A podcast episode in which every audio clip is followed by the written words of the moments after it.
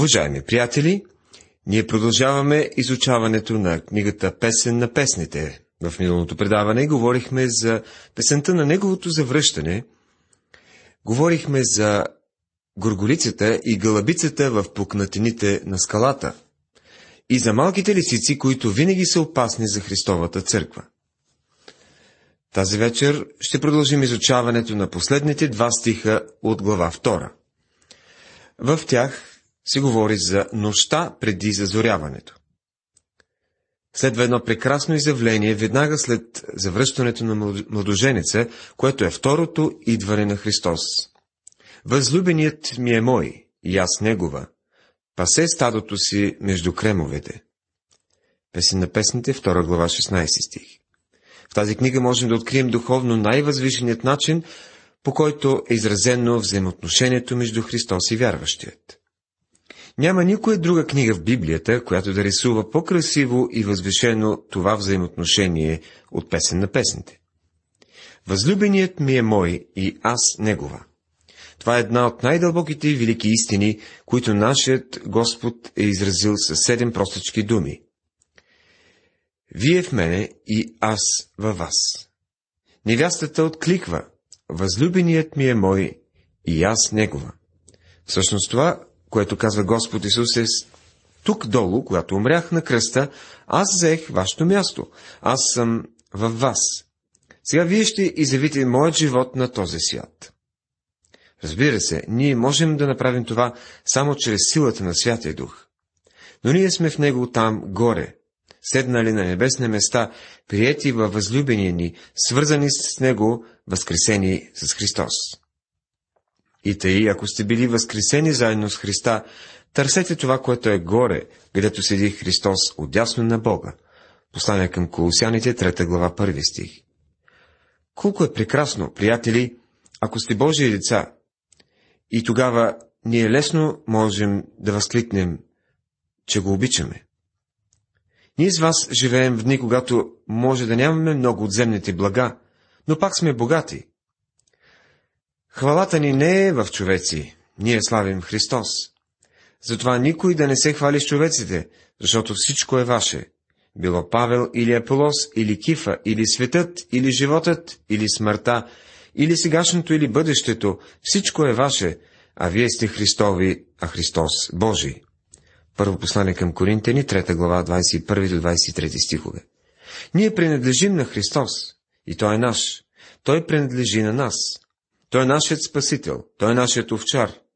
Ние трябва да се доближаваме все повече до Него и да приемеме тези духовни благословения, които ни принадлежат. Когато можем да кажем от сърце, възлюбеният ми е мой и аз негов, тогава познаваме, че сме духовно израснали. Казва се, че той пасе стадото си между кремовете. Тук отново се връщаме към диван покрит с цветя, върху който лежат младоженците на сватбеното тържество. Това говори за удовлетворение, за общение, за радост, за всичко, което е прекрасно. Светът търси тези неща, той търси истинското щастие. Този свят иска да изживее тези неща. Нека ние, християните, да изживеем Божията пълнота, като седнем на трапезата му и се радваме в него. Това ще ни въздигне духовно. Страхувам се, че много от нас не могат да го достигнат. Както казва псалмопевецът в 139 псалом 6 стих. Затова трябва да извикаме, както невястата извика, привлечи ме и ще тичем след теб. Не можем да тичаме в състезанието, което е пред нас, докато не видим Исус и не приемем Неговата сила в живота си. Възлюбеният ми е мой и аз Негова. Докъде повее дневният хладен ветрец и побягнат сенките, върни се, възлюбени ми, и бъди като сърне или млад елен по назъбените планини. Песен на песните, 2 глава, 17 стих. Връщаме се отново към тази картина на Христос, като кошутата на зората. Ако си спомнете, в миналото предаване казахме, че той е утрото на деня застанал на планинският връх триумфиращ. През цялата нощ ловците са преследвали живота му и свирепите кучета са тичали след него. Колко ужасно е било всичко! Той е влезнал през вратата на смъртта, но е излезнал през вратата на Възкресението. Сега, в светлината на всичко това, въпреки че ние живеем в един тъмен свят, можем с Неговата помощ да погледнем към идването на новия ден. Нека спасението, което имаме в Христос и всичко, което е направил за нас, имат висока цена в нашите очи. Нека да се уповаваме на Него.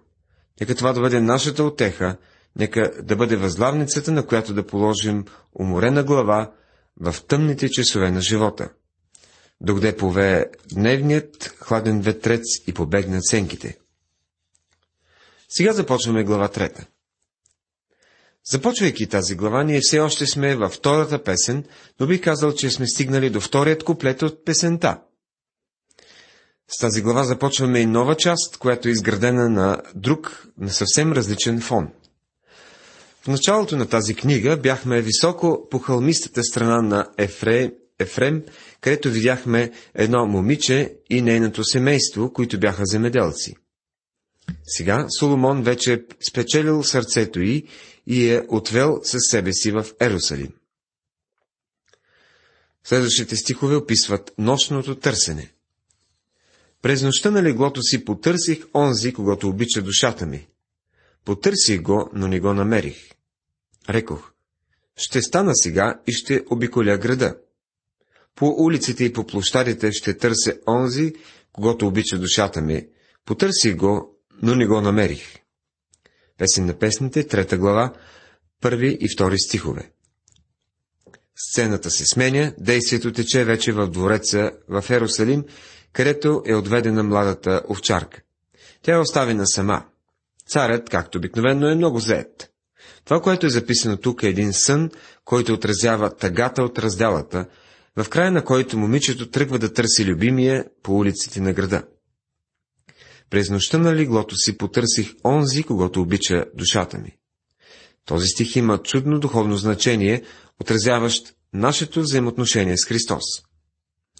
Когато ни предстои труден и дълъг път ден, ние си мислим, че преди това трябва добре да се наспим.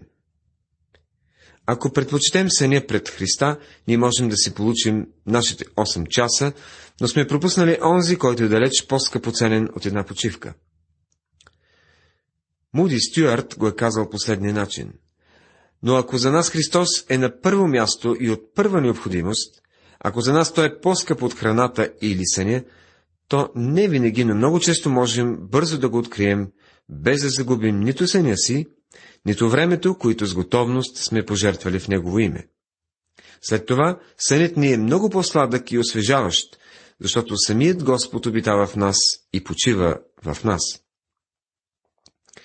Момичето каза, ще стана и ще обиколя града.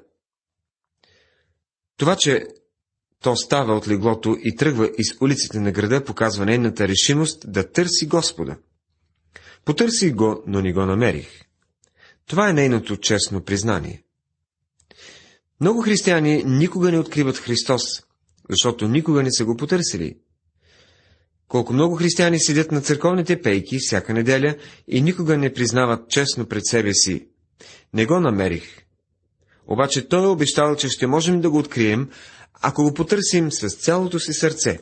Или както Яков казва, приближавайте се при Бога и ще се приближава и Той при вас. Глава 4 стих 8 Намериха ме стражарите, които обхождат града. Попитай ги, видяхте ли онзи, когато обича душата ми? Песен на песните, трета глава, трети стих. Стражарите изглежда са били полезни в опътването на девойката към нейния любим. Най-накрая, на съвсем кратко разстояние след тях, тя го открива. А малко като ги отминах, намерих онзи, когато обича душата ми. Хванах го и не го пуснах, докъде не го въведах в къщата на майка си и във вътрешната стая на оная, която ми е родила. Песен на песните, глава 3, стих 4. Приятели, с каква страхотна награда се увенчава нейното търсене? Намерих онзи, когато обича душата ми.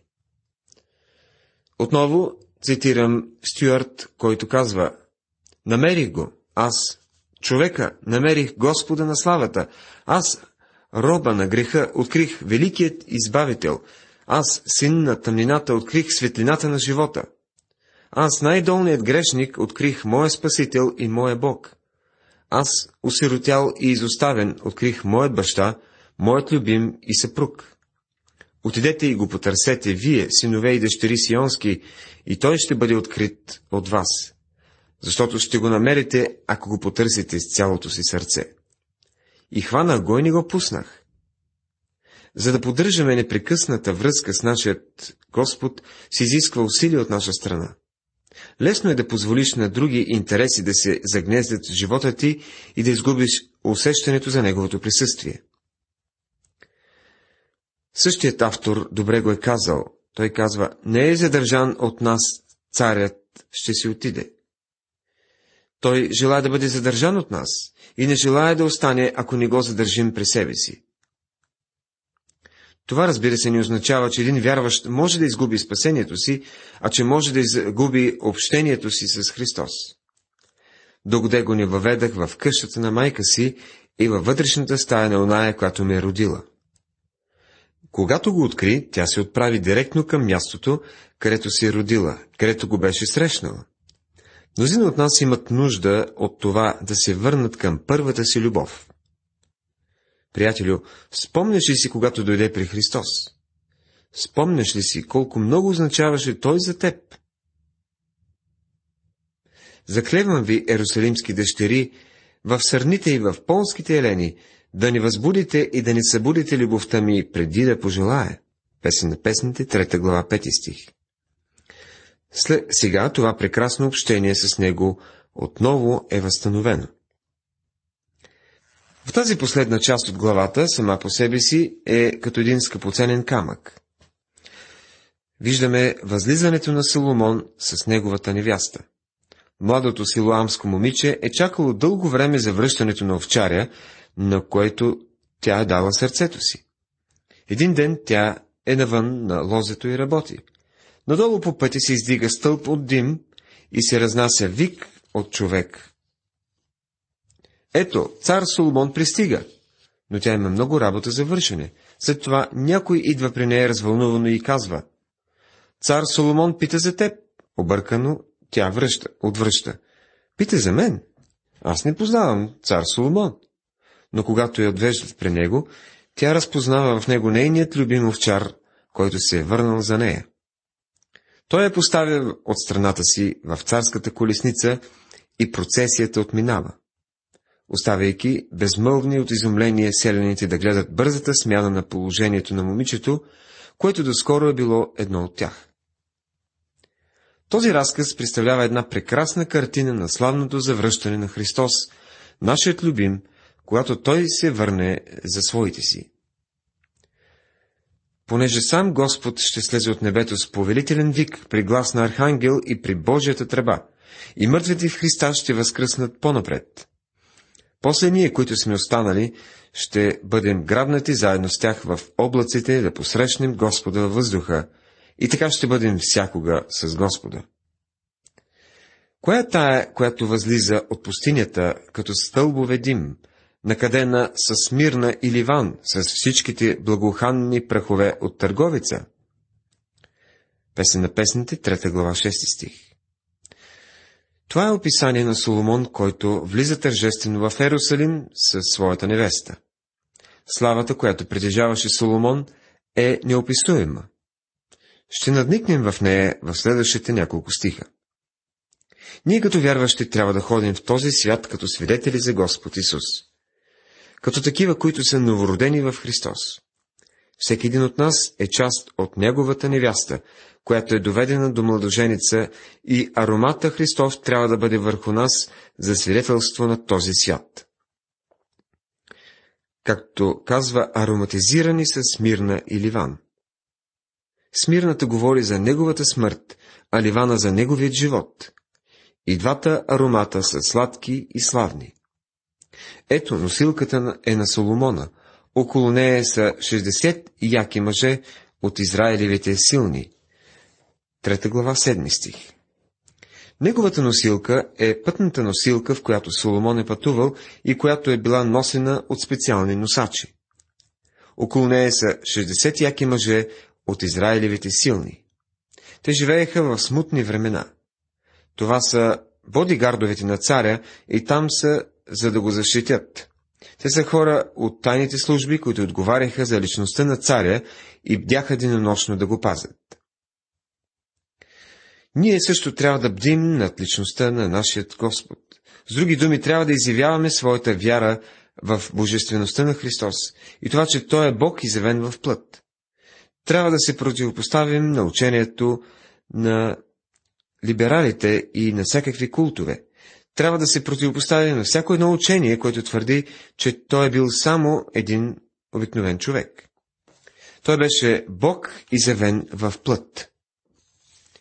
В 8 стих се казва, те всички държат меч и са обучени на война. Всеки държи меча си на бедрото си поради нощни страхове. Забележете, че всички тези пазачи носят със себе си мечове. А писанието ни казва, че нашият меч е Божието Слово. Те бяха обучени на война и ние също трябва да се научим да използваме Божието Слово. Божието Слово е мече на духа и то е оръжието на всеки добър войник Исус Христов. Цар Соломон си направи носилка от ливанско дърво. Стълбчетата и направи от сребро. Легалището й направи от злато, постелката й от моров плат, средата й бе бродирана чрез любовта на ерусалимските дъщери. Глава 3, стихове 9 и 10. Соломон имаше носилка, направена от ливански кедри. Легалището й от злато. Представете си, цялото място за лягане беше от злато а средата е бродирана чрез любовта на ерусалимските дъщери. Носилката на Соломон беше украсена с везена работа, ушити от жени от Ерусалим. Това е била голяма красота. Но също така, каква огромна любов и силни чувства са изразени тук. Излезте, Сионови дъщери, та вижте цар Соломона.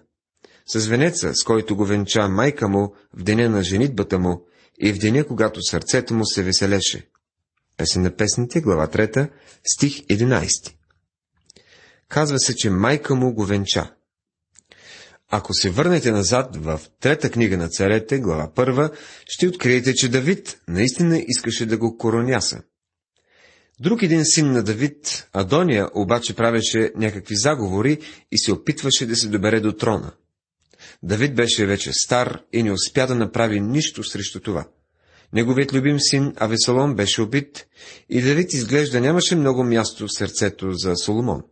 Така че пророк Натан отиде при Вицавее, майката на Соломон, и каза По-добре да направим нещо, или Адония може да стане новия цар.